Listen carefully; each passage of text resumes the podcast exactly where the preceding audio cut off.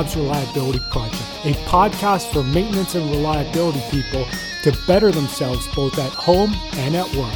Now let's get rolling. Hey guys, welcome back to Rob's Reliability Project.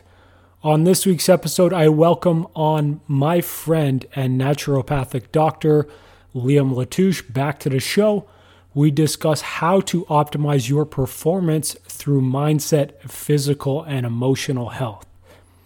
Liam recommends 4 or 5 books throughout the episode and a TED Talk. So if you're looking for those, check the podcast notes and we'll have the author and the title in there, and you can pick those up at your library or Amazon or wherever you find those. Next thing, Mark Linsky reached out to me on LinkedIn and he let me know he didn't like the new music, so I've changed it up a little bit. We're back to some rock music and the band is X Taker UX, so let me know if you like them. Next thing, if you're listening and you like the podcast, I would really appreciate it if you would tell your colleagues and friends about it in maintenance and reliability. We're always trying to grow the show and spread the word of reliability, so I appreciate it if you've done that already. And if there are any topics, guests you'd like to hear from, questions you want answered, or if you'd like to appear on the podcast, email me at robsreliabilityproject@gmail.com. Thanks for listening. Now, before we get into the interview, we have a message from Upkeep about their mobile CMMS solution. So thanks for listening, and we'll check that out. Do you want a better reliability program? Do you want better data quality in your CMMS? Well, having frustrated and overworked shop floor people isn't the way to get that great reliability program. Often we make our mechanics, millwrights, and operators do paper rounds and then transcribe that information into a desktop CMMS. This causes more frustration and will likely lose data quality in that process. So why don't we try something different? Upkeep Maintenance Management is different. It's a mobile-first CMMS that takes the work out of work orders with its easy-to-use mobile application. With a snap of a picture and just a few keystrokes on your mobile device, you can update work orders in a matter of seconds. Upkeep is a mobile-first CMMS designed to be easy for your maintenance personnel. So easy, it was voted #1 for ease of use by maintenance teams. Rob's Reliability Project has partnered with Upkeep to not only give you a great mobile-first CMMS, but also if you purchase an annual subscription, you get 1 month free and a bonus 1 hour free coaching call with me. Make your reliability program better and make your tech's lives easier by going to robsreliability.com/upkeep and sign up today. Hey guys, we're back, and my friend is back, Dr. Liam Latouche. How are you today? Hey, I'm good, Rob. How are you? I'm doing great. Thanks for coming back on the show. Now, everybody who's still listening, if you haven't been listening for a long time, Liam, this is your 4th time on the show with us. Yeah, I can't believe it, man, but it's great. I'm very happy to be back. Yeah, no, it's great to have you back on, and if people like this episode, you can check out the other 3 episodes that we've done together. One of them was on alcohol and weight loss. Another one, how to stay healthy on the road, which really focused around sleeping, diet, and exercise while you're traveling. And then the last one was healthy eating on the go. And that one was more about, you know, when you're running around, you're busy all the time, how can you really eat something healthy? Right. And that one's a really popular topic, I found. So hopefully your listeners are enjoying that one. Yeah, and it's something that, you know, we really need to be better at, I think. I think a lot of people, they get, you know, they stop planning and then they just run out and get a burger or something like that. And yeah, it's really just about planning a little bit ahead of time. Absolutely. So Liam, you know, I wanted to have you on today to really get into something that I've been focused on lately, which is performance and mindset. And, you know, we talk a lot, and you have, you know, you offer performance coaching to executives in and about Toronto area.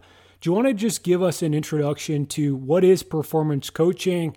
How does it work? And like, what are people, like, what's your process look like? Yeah, absolutely. I think one thing that's important to touch on is performance can mean different things to different people, right? Like we can all define it slightly differently. Even you and I, as we chat about this in our own conversations, we can kind of see how there are different perspectives on it. I would say first off, when it comes to performance coaching, it really involves defining what performance means for that individual, for the client, for the patient. And, you know, I'm trying to get a pulse on, are they focused on efficiency, or is it like a strictly an output kind of thing? How do they gauge performance? What does it feel like to be in the zone or in that state of flow? You know, for executives, performance may mean sharp, sustained mental focus. It may have to do more with efficiency. A salesperson may focus more on output, right? It might just be workload output and less about efficiency, depending on the nature of the job. An artist or an athlete, they may focus more on entering and staying in a flow state. And a flow state is that state where you're so immersed in an activity or a task that nothing else matters, right? You may have experienced this when you were in the pool, engaged in polo, right? You might just, everything else is secondary. You're only focused in on what's in front of you. There's a book by that name called Flow by Mihaly Csikszentmihalyi, which is a tremendous book, and one of the plugs I wanted to drop just because no affiliation to it, but just a tremendous book that looks at that flow state. But coming back to it, we define performance differently. And so once we've been able to identify what performance means to that person, what their goals are, what their strengths and limitations are, and things of that nature, that's when we can go in and actually lay down a framework to actually enhance and optimize performance. You know, in many ways, we're adapting athletic training and performance enhancement principles and practices to executive wellness, right? So we're just kind of piggybacking on what research has identified in the world of sport and athletics and translating that into the world of executive health. And I guess to try and bring that all into a concise nutshell, at least from my perspective, I would say performance coaching can be thought of as working with an expert to realize and utilize your full potential to be your best physically, cognitively, and emotionally, fueled by purpose and passion, right? So we're really just trying to get people at their best state. Now, how often do you get contacted by people who are already peak performers and they're trying to optimize that last 20%? Or are you dealing with mostly, you know, your regular people who are trying to get more out of their lives? Yeah, I would say, the majority of people that reach out with respect to the performance side of things, so I kind of break my practice down into two major kind of silos. One is restorative medicine, and that's looking at individuals that really aren't doing so well, and they're just trying to get back to status quo and then look beyond that kind of thing. And then the other side of it is the performance medicine side, which is, like you said, those people that are really just trying to sharpen up, get that last 20%. And I would say the majority of people that reach out for the performance medicine side are individuals that are already actively seeking out strategies and practices to better themselves, but they just want some guidance in sifting through the ridiculous amount of information available online and somewhat misleading information. And one of the interesting topics is nootropics, which are supplements that are branded as being cognitively and supportive of cognitive function and to the end of cognitive enhancement. And funny enough, I'm sitting at my desk here. I didn't even realize. And I have a sample product that a manufacturer had dropped off that's a nootropic agent. And so a lot of people reach out for that, right? Is it safe? Is it actually going to do anything? And these are people that are definitely already inclined towards that peak performance and usually actively doing something already. So let's hear it then. Nootropics. Like I've heard Joe Rogan talk about it, at least with respect to the On-It products. Do they actually work, or is it just one of those crock things?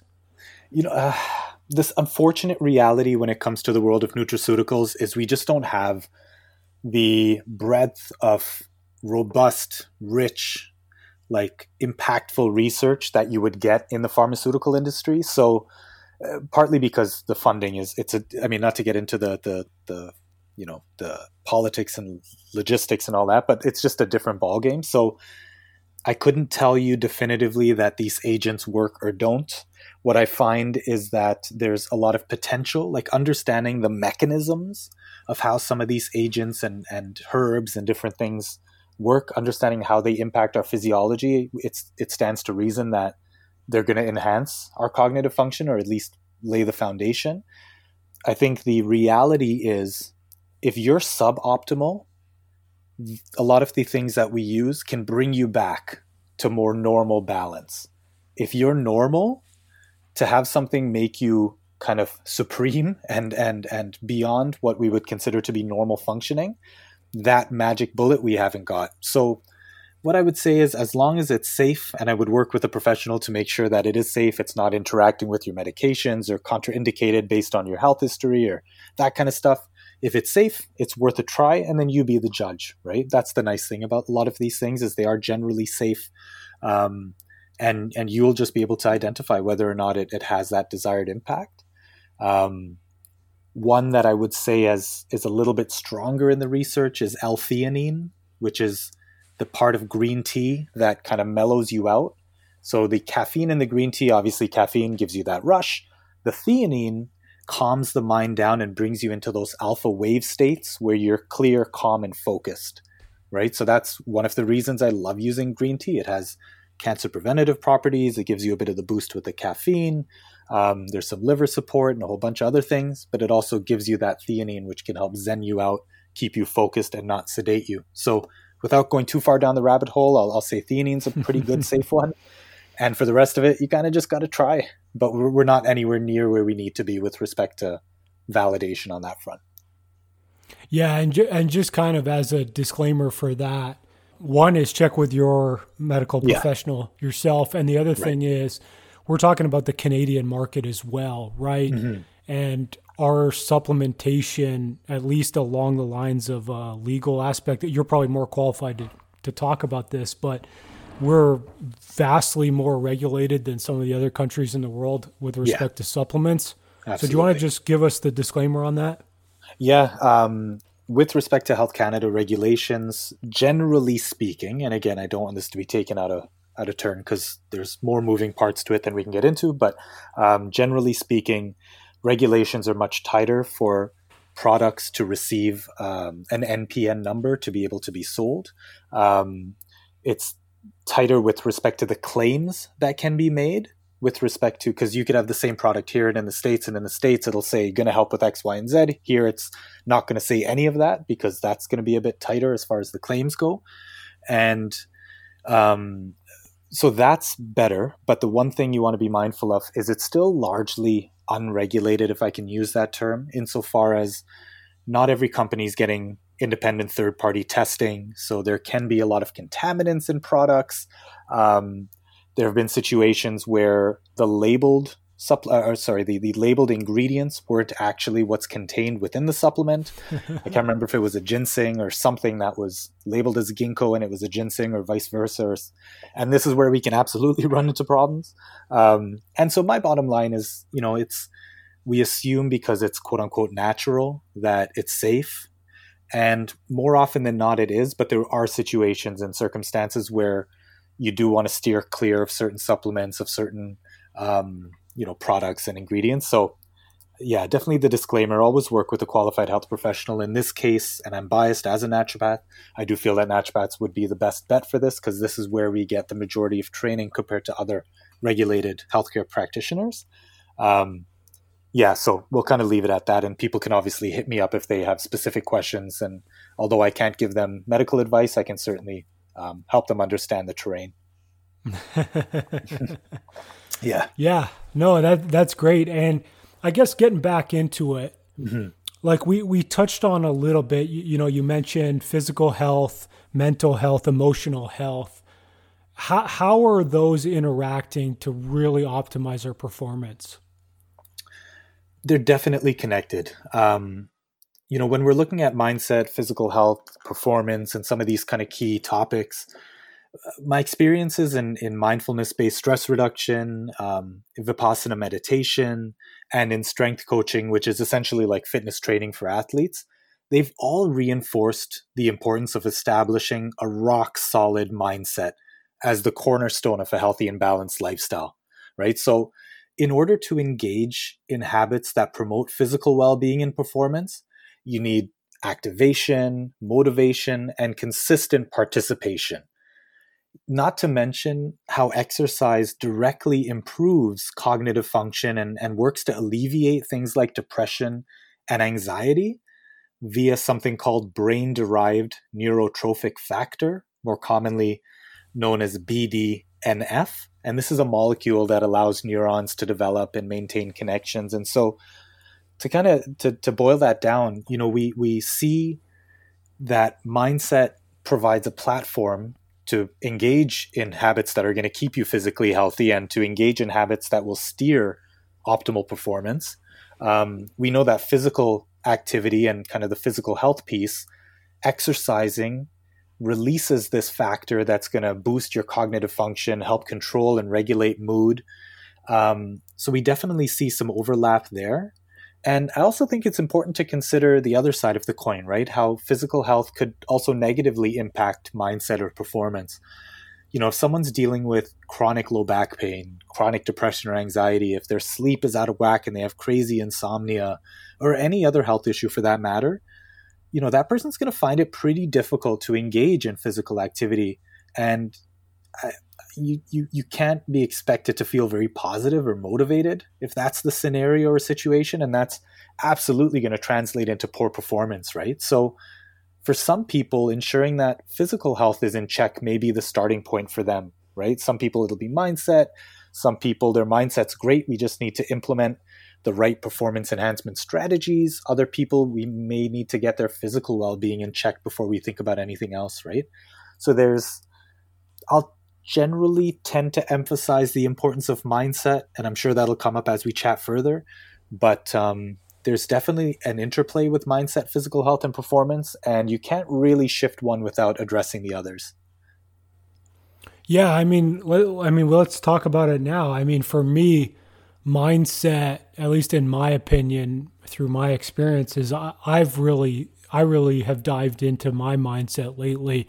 Because, early in my career, I struggled with depression and negativity really killed my productivity. Now, that being said, you kind of tied it to physical health. Mm-hmm. I was in great shape. I heard all these people talk about, hey, you should go do cardio and mm-hmm. it'll make you feel better. And I was doing lots of cardio and it wasn't really working out for me. Mm-hmm. But for me, I really see my productivity directly tied to my mindset. Now, okay. What does that work for you? How do you go about changing someone's mindset? Mm-hmm. So, first off, awesome to hear, right? And again, I've kind of been plugged into your journey, throughout the past few years, and it's awesome to hear, right? And it takes a lot of effort to overcome the inertia of behavior change, and a lot of the steps you've taken will have exponential payoffs, right? When it comes to shifting mindset. So first off, kudos, right? And I also encourage listeners to reach out to you and just understand your journey through this. And maybe we'll have to switch seats, right? So that I can ask you a bit about that. But, when it comes to mindset and within the coaching process, it's monumental, right? Mindset provides the platform for everything, whether it's performance, whether it's happiness, whether it's purpose, or anything in between. I talked about the book Flow by Mihaly Csikszentmihalyi, which I'm going to say it a few times just because your listeners, if they haven't read it, they've got to. It's just really fundamentally important. But sorry to interject, but yeah. If you're looking for that book, check the podcast notes, and then Liam also send me a link to it, and I'll put it in there. Will do. Yep, go ahead. Mihai, in the book Flow, he states, a person can make himself happy or miserable, regardless of what is actually happening outside, just by changing the content of his consciousness. And this is really cool. This echoes what Viktor Frankl wrote about in Man's Search for Meaning, another phenomenal book. I encourage all of your listeners to reach out or get a copy. And, you know, countless philosophers, authors have kind of touched on this concept of supporting that internal balance and homeostasis, irrespective of what's going on the outside, right? And so this is not a novel concept. This isn't groundbreaking news, but the reality is we're not trained to do this. School system certainly doesn't. Families aren't necessarily oriented towards this, right? And so people fall through the cracks, but really mindset is everything. And if we don't work on mindset first, we're setting ourselves up for failure, right? Like depending on where someone is, you know, where they're starting at, where their comfort is, what resonates with them, I'll generally turn to Flow, which I'll definitely send you the link for. Man's Search for Meaning by Viktor Frankl, which is an incredible account of his experience through the concentration camps, which, you know, if you can get a pulse on how somebody managed to survive that, you know, it's very powerful. And another book is The Four Agreements by Miguel Ruiz. Again, another one I'll send your way.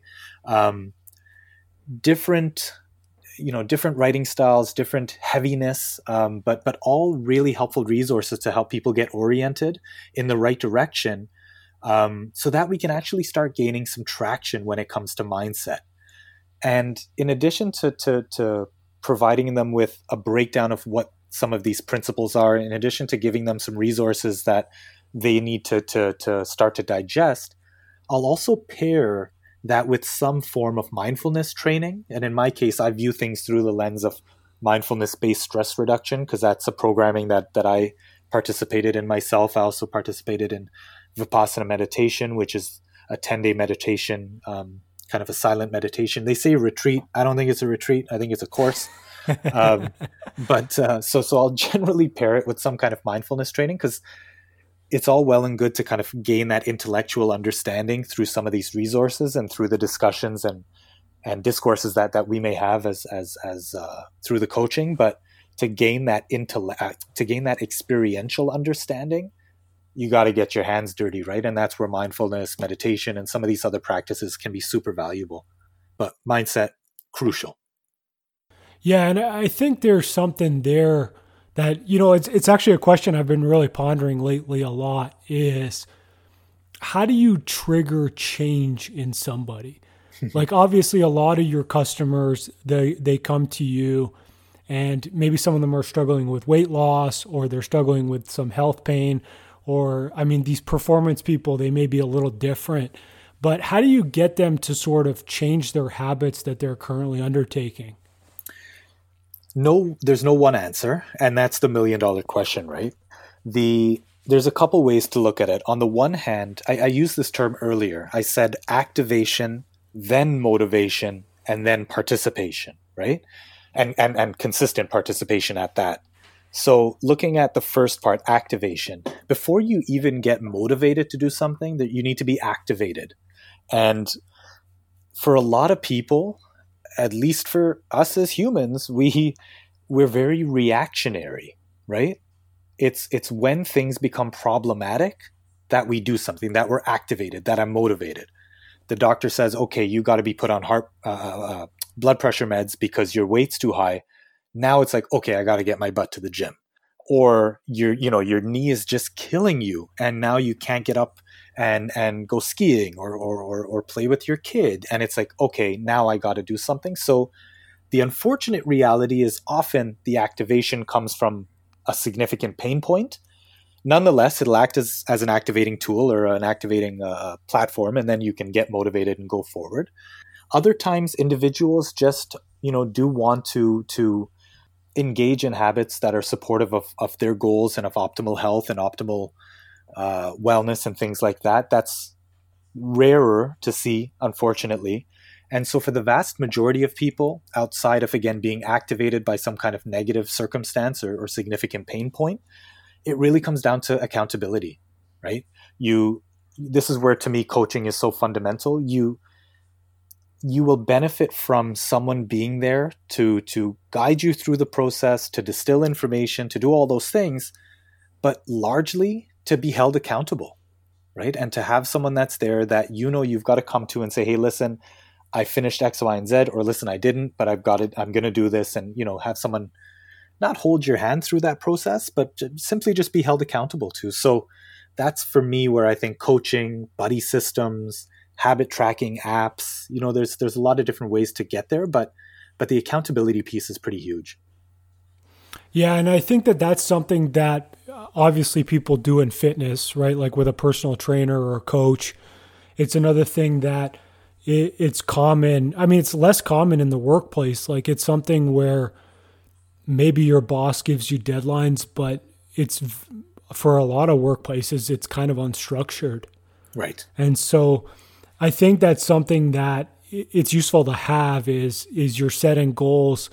And when I say goals, it's not really a goal, I suppose, but you're essentially setting to-do lists for the next week or the next day, and you're hammering those out, and then you're reporting back to somebody who is kind of keeping you on track. Absolutely. And I I laugh, or at least I used to laugh about it. When early in my career, I worked as a fitness trainer, and I would always laugh and joke to myself that people were paying me all kinds of money just to be held accountable, right? Like, of course, I'm constructing appropriate and effective, workout regimens, and we're helping them reach their goals, and I'm helping them do it in a way that they're safe and they're not getting injured, and they're benefiting in a number of ways. But really, at the end of the day, they were fishing out their funds so that 1 to 3 times per week they actually got their butt to the gym, right? And it's just as true within the performance coaching side of things as well. What's nice about this particular demographic, though, or this population, is that, the population that is seeking out performance optimization is that they tend to be self-motivated, self-driven individuals who are more likely to be engaged with the programming, who are more likely to be compliant, because they're often very results-oriented. And as a result of that, we see results. And as a result of that, they're happy and healthy and all of those kinds of things. So that's the nice part about this particular side of things is individuals that are looking to boost their performance. Accountability is super valuable because they've got a ton of stuff on their plate. But, with their disposition, their underlying disposition, we're really able to gain traction pretty quickly, right? And, these are people that have excelled in many different areas of their lives. They're successful in a number of different ways, but they realize that by pairing up with a performance medicine expert, they can release the need to learn and know everything in that realm. They have someone who can distill and implement the most important and relevant factors, and also keep them on track, right? So that whatever their finite time, attention, energy that they have, they can use that to the task that is mainly required of them, right? They can delegate the rest of it, and just, it's almost a matter of I'm just going to show up, I'm going to follow the plan, and I'm good, right? It's one less thing for them to think of. And kind of touching on this, but also doubling back to the previous question we were looking at, when you think of the stages of behavior change, right? There's if you recall, there's the pre-contemplation, contemplation, preparation, action, maintenance. Most people need some degree of accountability to break through that inertia, right? And to get some traction until they get to a point where the intrinsic motivation is sufficient to maintain the habits, right? So even if coaching isn't something that someone needs forever, it's often a useful tool to just get you up and running, right? Get the engine roaring, get your foot on the gas, and then you can coast once you're at cruising altitude kind of thing. No, I love it. I love it. I really like that. Now, something that I've been struggling with respect to this kind of accountability, I'm huge, I don't know if I would call myself a high performer. I wish I am. But I'm good at, showing up and putting in work. Yeah. And, recently I've been good at least setting some, someday goals. Mm-hmm. Now, the hard part that I've kind of struggled with is connecting the dots between those someday goals and what I need to do today. Right. Do you have any tips with that? Yeah. So, and it depends, right, on what some of those goals look like. And I wonder how this lends itself to reliability engineering as well. But to me, a lot of it has to do with the reverse engineering. So, I'll come back to that. To me, it comes down to two factors. One is priority, and two is reverse engineering, right? And have you heard of the Eisenhower quadrant or Eisenhower matrix? We may have talked about this, but this is kind of a four-quadrant matrix, which has importance along one axis and urgency along another. And and this we've talked about it. Yeah, yep. Right. So this is a way for you to prioritize your tasks. And so it, if something is urgent and important, you do it now. And then you kind of go through the rest. So whether it's something that you schedule to do later, whether it's something that you delegate, or whether it's something you drop entirely, right? If it's not important and not urgent kind of thing. And so one, you kind of stack rank priority, because that's going to influence how you're going to use your finite time, right? Because there's the concept of willpower fatigue. You only have you have a finite amount of willpower, and as you exhaust that through the day, you're going to have less and less willpower to make decisions, to take action later on through the day. And then you can think about that on a greater macro scale as well. So we have to figure out, what do we actually want to achieve and accomplish first off? What's most important? So using that Eisenhower quadrant, to me, is a great tool, and it's very intuitive. The second thing is the reverse engineering, right? So now you've got these someday goals. You have this big picture overarching idea, and then how do we reverse engineer to make that make sense, right? And some of this lends itself to the kind of the traditional SMART, S-M-A-R-T goals, specific, time-oriented, blah, blah, blah, insofar as, what are the measurable checkpoints? What's a realistic timeline? Is this specific enough for me to actually know that I'm hitting checkpoints and getting to where I need to get, or is it too vague where I'll never know when I get there? And the classic example is, I want to lose weight. Well, how much do you want to lose? When do you want to lose it by? What are you willing to put in? And, other factors. So to me, it comes down to the prioritization and then reverse engineering to see what are our small goals. You talked about this recently, or just a few minutes ago. What are the to-dos? What are the actions that are going to get you there? And then how do we build that into your schedule so that you can consistently chip away at it?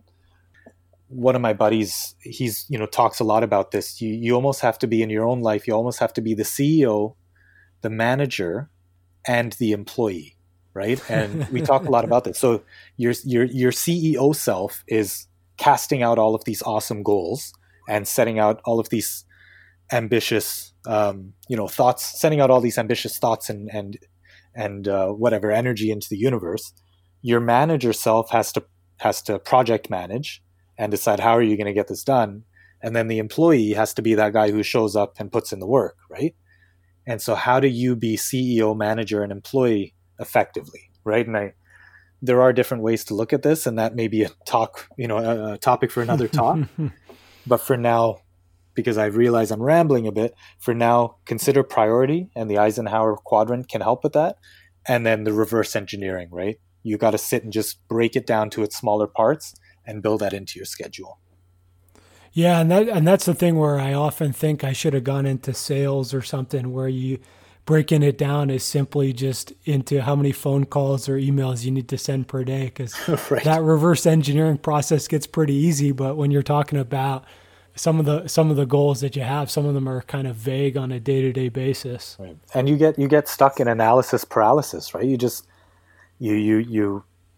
you start thinking about it, and it becomes overwhelming, and then it just gets parked, right? So you're right, kind of just breaking it down into smaller bites, a little bit more effective. I think that's something in itself, is just taking time to think about it. Mm-hmm. And this is where coaching. Sorry, yeah, go ahead. No, it was just, you know, it's just taking time out to think about it. And that was something where I was listening to a podcast on Friday, and the guy who runs it, it's based on, the podcast is called The One Thing, and it's a book about prioritization and how that makes you successful. And so the guy who runs the podcast, he blocks 4 hours each Friday morning, so then he can spend thinking about his long-term goals, his short-term goals, and really breaking and planning out his next week. And I don't think I'm going to start off with 4 hours, but yeah, you know, spending half an hour on Sunday or Monday is probably a good idea. I hear that. And that's something that someone termed it as kind of blocking off white space, right? So this is not kind of you're going to just do nothing time, but this is open time where you can just be creative in whatever way you need to be, whether it's planning, whether it's, projecting ideas, whatever the case may be, right? So I definitely think that's a great idea. Awesome. Now, I guess a couple questions before we get you out of here. Mm-hmm. What are some of the mistakes that you see people making when they're coming to you and they're just not achieving what they want to be? And like, how do we avoid making those mistakes? Really, really good question. We haven't talked a ton about, or I don't know if we have talked about, resilience. And this is a tremendously important concept, right? And from a technical perspective, we're looking at your ability to adapt to and effectively manage challenges in your environment, right? Like, how do you manage stress? So you can think of it in terms of positive stress. So what I mean, like, at the end of the day, I find the biggest barrier to peak performance is poor stress management. And, you know, we know this, you can't avoid stressful triggers, but you can absolutely change how you face and manage stress and orient yourself and orient your mindset towards that of positive stress. There's another good resource here, and I'll send you the link for this. In her TED Talk, How to Make Stress Your Friend, Kelly McGonigal cites research that shows, people who report more stress were 43% more likely to die prematurely. And that's really kind of grim, right? So the people that reported more stress, they were more likely to die prematurely. But the caveat here is that this was only true for people who believed the stress was harmful. Your perspective, your mindset influences the impact that stress has on you. And, you know, to kind of build on that, like, too little stress, just objectively, well, I guess it's subjective, but looking at things in more absolute terms, like, too little stress would lead to things like apathy, lethargy. Too much stress would lead to anxiety. And like, both of those scenarios would lead to impaired performance, right? And I mean, since I'm still riding the wave of the Raptors winning the NBA championships, yeah, still going to ride that out. You know, like, if any player was under or over stressed during the playoff run, the performance would have suffered, right? And so since Kawhi's gone, I'll use Kyle Lowry as an option, I guess. But if Lowry was at the line, so shooting free throws, and for people who don't follow basketball, shooting a free throw, the clock is stopped, the game is paused, and you're essentially shooting at the basket unimpeded, that can be a fairly stressful situation, right? All eyes are on you. It could be a tight game. You know, the crowd's into it, whatever the case might be, right? But if Lowry was at the line and he had no stress, then he's really not showing up, right? He might hit it, but he's probably not going to be too engaged, and he might miss that shot. If he's overly stressed, you know, his palms are going to be sweaty. He's going to be clenching his jaw and tense. His mind is going to be ruminating, and he's probably going to miss that shot, right? There's a sweet spot. You can consider it like the Goldilocks zone. And this is where you're stimulated enough to perform, but not enough to be overwhelmed. And this is sometimes referred to as hormesis. I think that's a term from biochem. Nonetheless, it's been adapted to this kind of concept to this concept. And so, like, of course, the stressor or the stimulus itself is relevant, But what's more important is your perspective, your mindset, and your skills. And all of these can be manipulated and developed, right? So the biggest barrier, the biggest way we shoot ourselves in the foot is the negative mindset towards stress and thinking that you can't change that and just getting stuck in it. And, you know, to avoid that issue, to me, the first step is you gotta face in the right direction. And I tell this to clients and patients all the time, right? Like, I can't do the walking for you. My job is to take you from spinning and get you oriented in the right direction. And my mentor once told me, you know, when you're facing in the right direction, all you've got to do is walk. And if we can use resources like flow, Man's Search for Meaning, the Four Agreements. You could watch Kelly McGonigal's TED Talk, and I'm sure she has a bunch of books out there, to begin to intellectually understand how perspective and mindset play a significant role in how you manage stress and in your happiness. Then you're going to start facing in the right direction.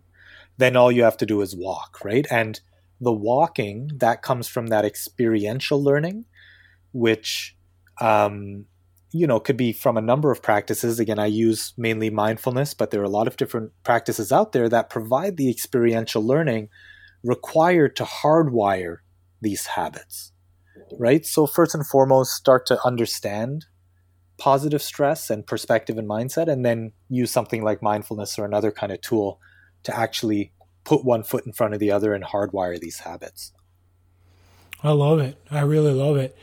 Now, I guess my last question for you is, like, if anyone's out there and they're looking to maybe take one step forward towards being their better self, like, what would you recommend they do first? That's a good one.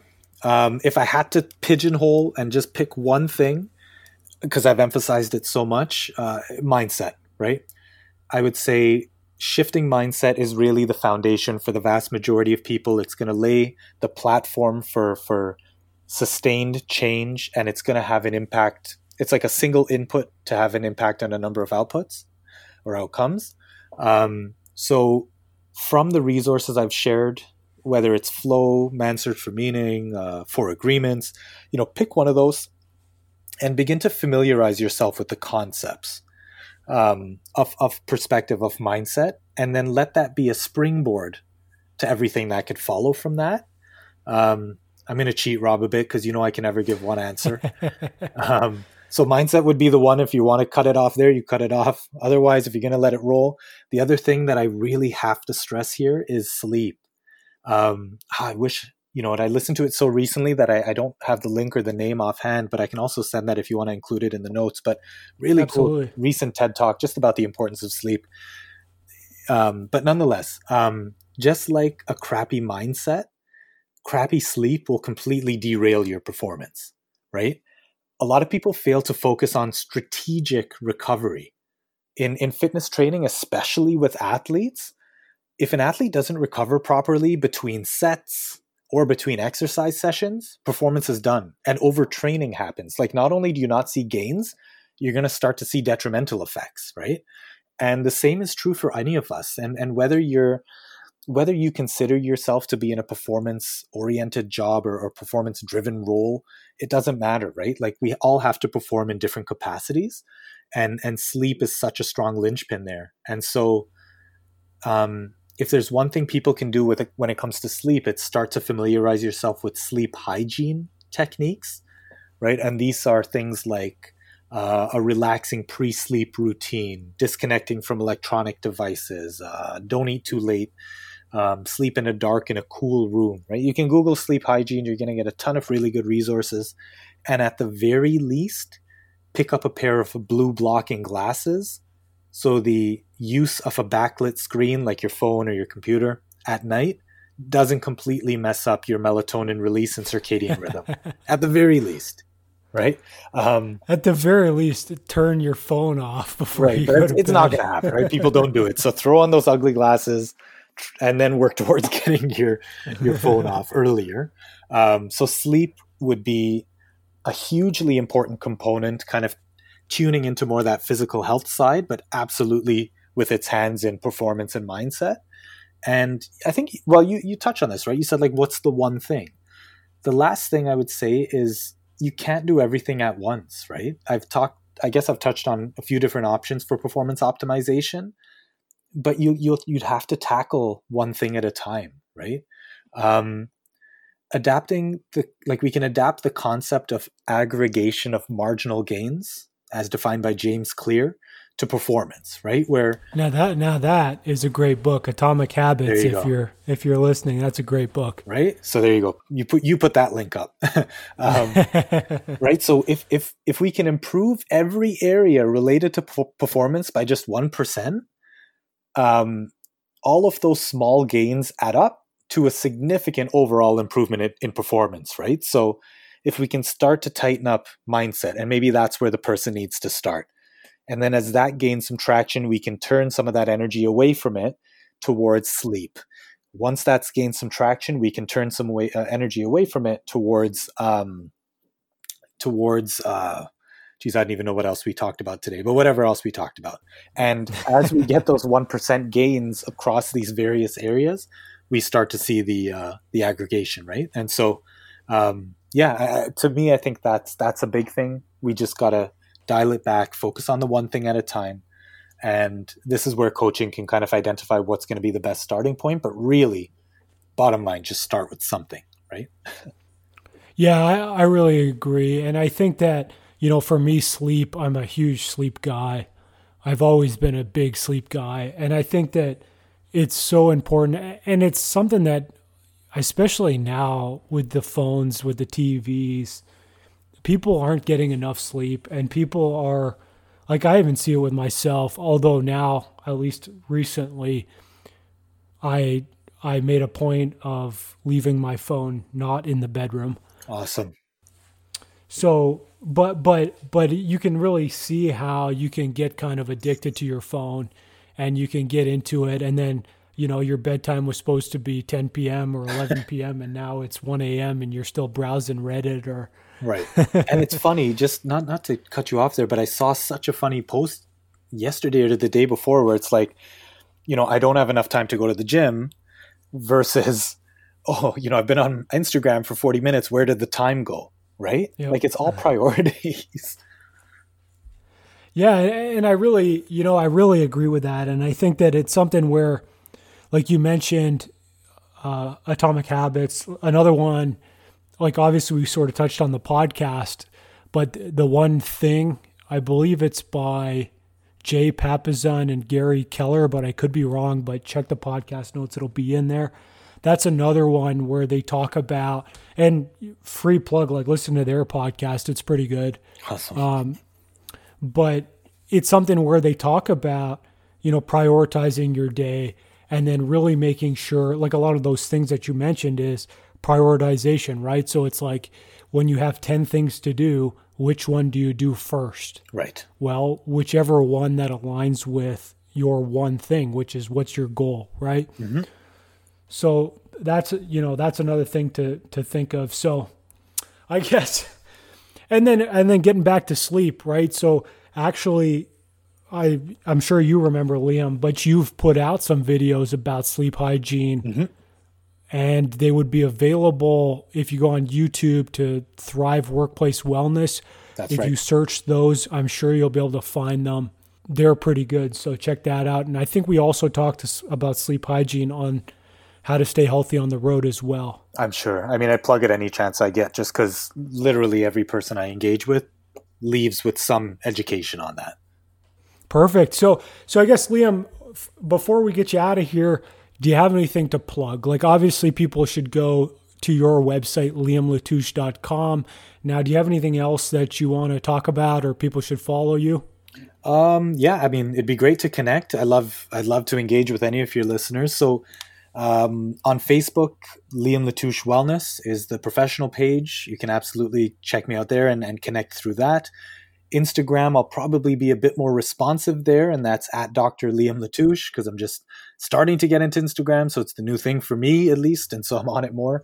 And certainly LinkedIn as well, Liam Latouche there. I think I may be the only Liam Latouche on earth, so if you Google me, that should be all that comes up, and then probably some weird stuff that'll come up after. But for the most part, you'll be able to find me. I'm on Twitter, but I'm not very active there. So forgive me if I don't get back to you quickly enough on that front. If individuals or their companies are looking for health education, kind of like group health education sessions or any kind of on-site health and wellness engagement, they can check out thriveworkplacewellness.com, and that's where I do a lot of the outreach with respect to workplace wellness. One of the legs of that is Thrive Performance Coaching, and that's where, again, doing a lot of the executive health coaching. And for that, actually, I'll send you the link, but it's just liamlatouche.com/performance. So, you know, people can hit me up on any social media platform. You know, feel free to check out the site, liamlatouche.com. I've got a blog with a lot of what I think to be really valuable information, and you can get more info on the performance coaching. And then, like I said, for any kind of workplace wellness stuff, Thrive Workplace Wellness is where we can chat about that. And I'd be more than happy to, I just want to let people know, I generally engage in kind of a complimentary, brief discovery call. So if people want to understand a bit more about what the coaching looks like, what is naturopathic medicine, you know, what would the logistics be, and X, Y, and Z, reach out, hit me up, we'll set a time, we'll have a phone call, and you'll be able to make an informed decision as to whether it's something you want to engage with, and more importantly, if we're the right fit, right? So I definitely encourage people to reach out. Yeah, definitely do that. And, you know, like the Thrive Performance Coaching, it doesn't have to be in person, right? Like you can do it over the phone or over Skype. So yeah, it's mainly remote telemedicine kind of care. So yeah. So regardless of where you are, I know I have some Australian listeners and some other listeners across the world. So right. You can hit Liam up as well. There you go.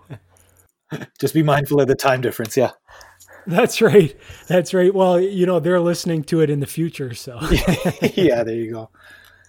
Awesome. Awesome. So Liam, I appreciate you coming on today. Thank you very much for having me, Rob. It's always a pleasure. No, I appreciate you coming on and sharing your expertise with us. And, you know, for everyone who's still listening, we appreciate you listening as well. Absolutely. Thanks for listening. Yeah. Thanks for listening. Get some sleep, and we'll see you next week.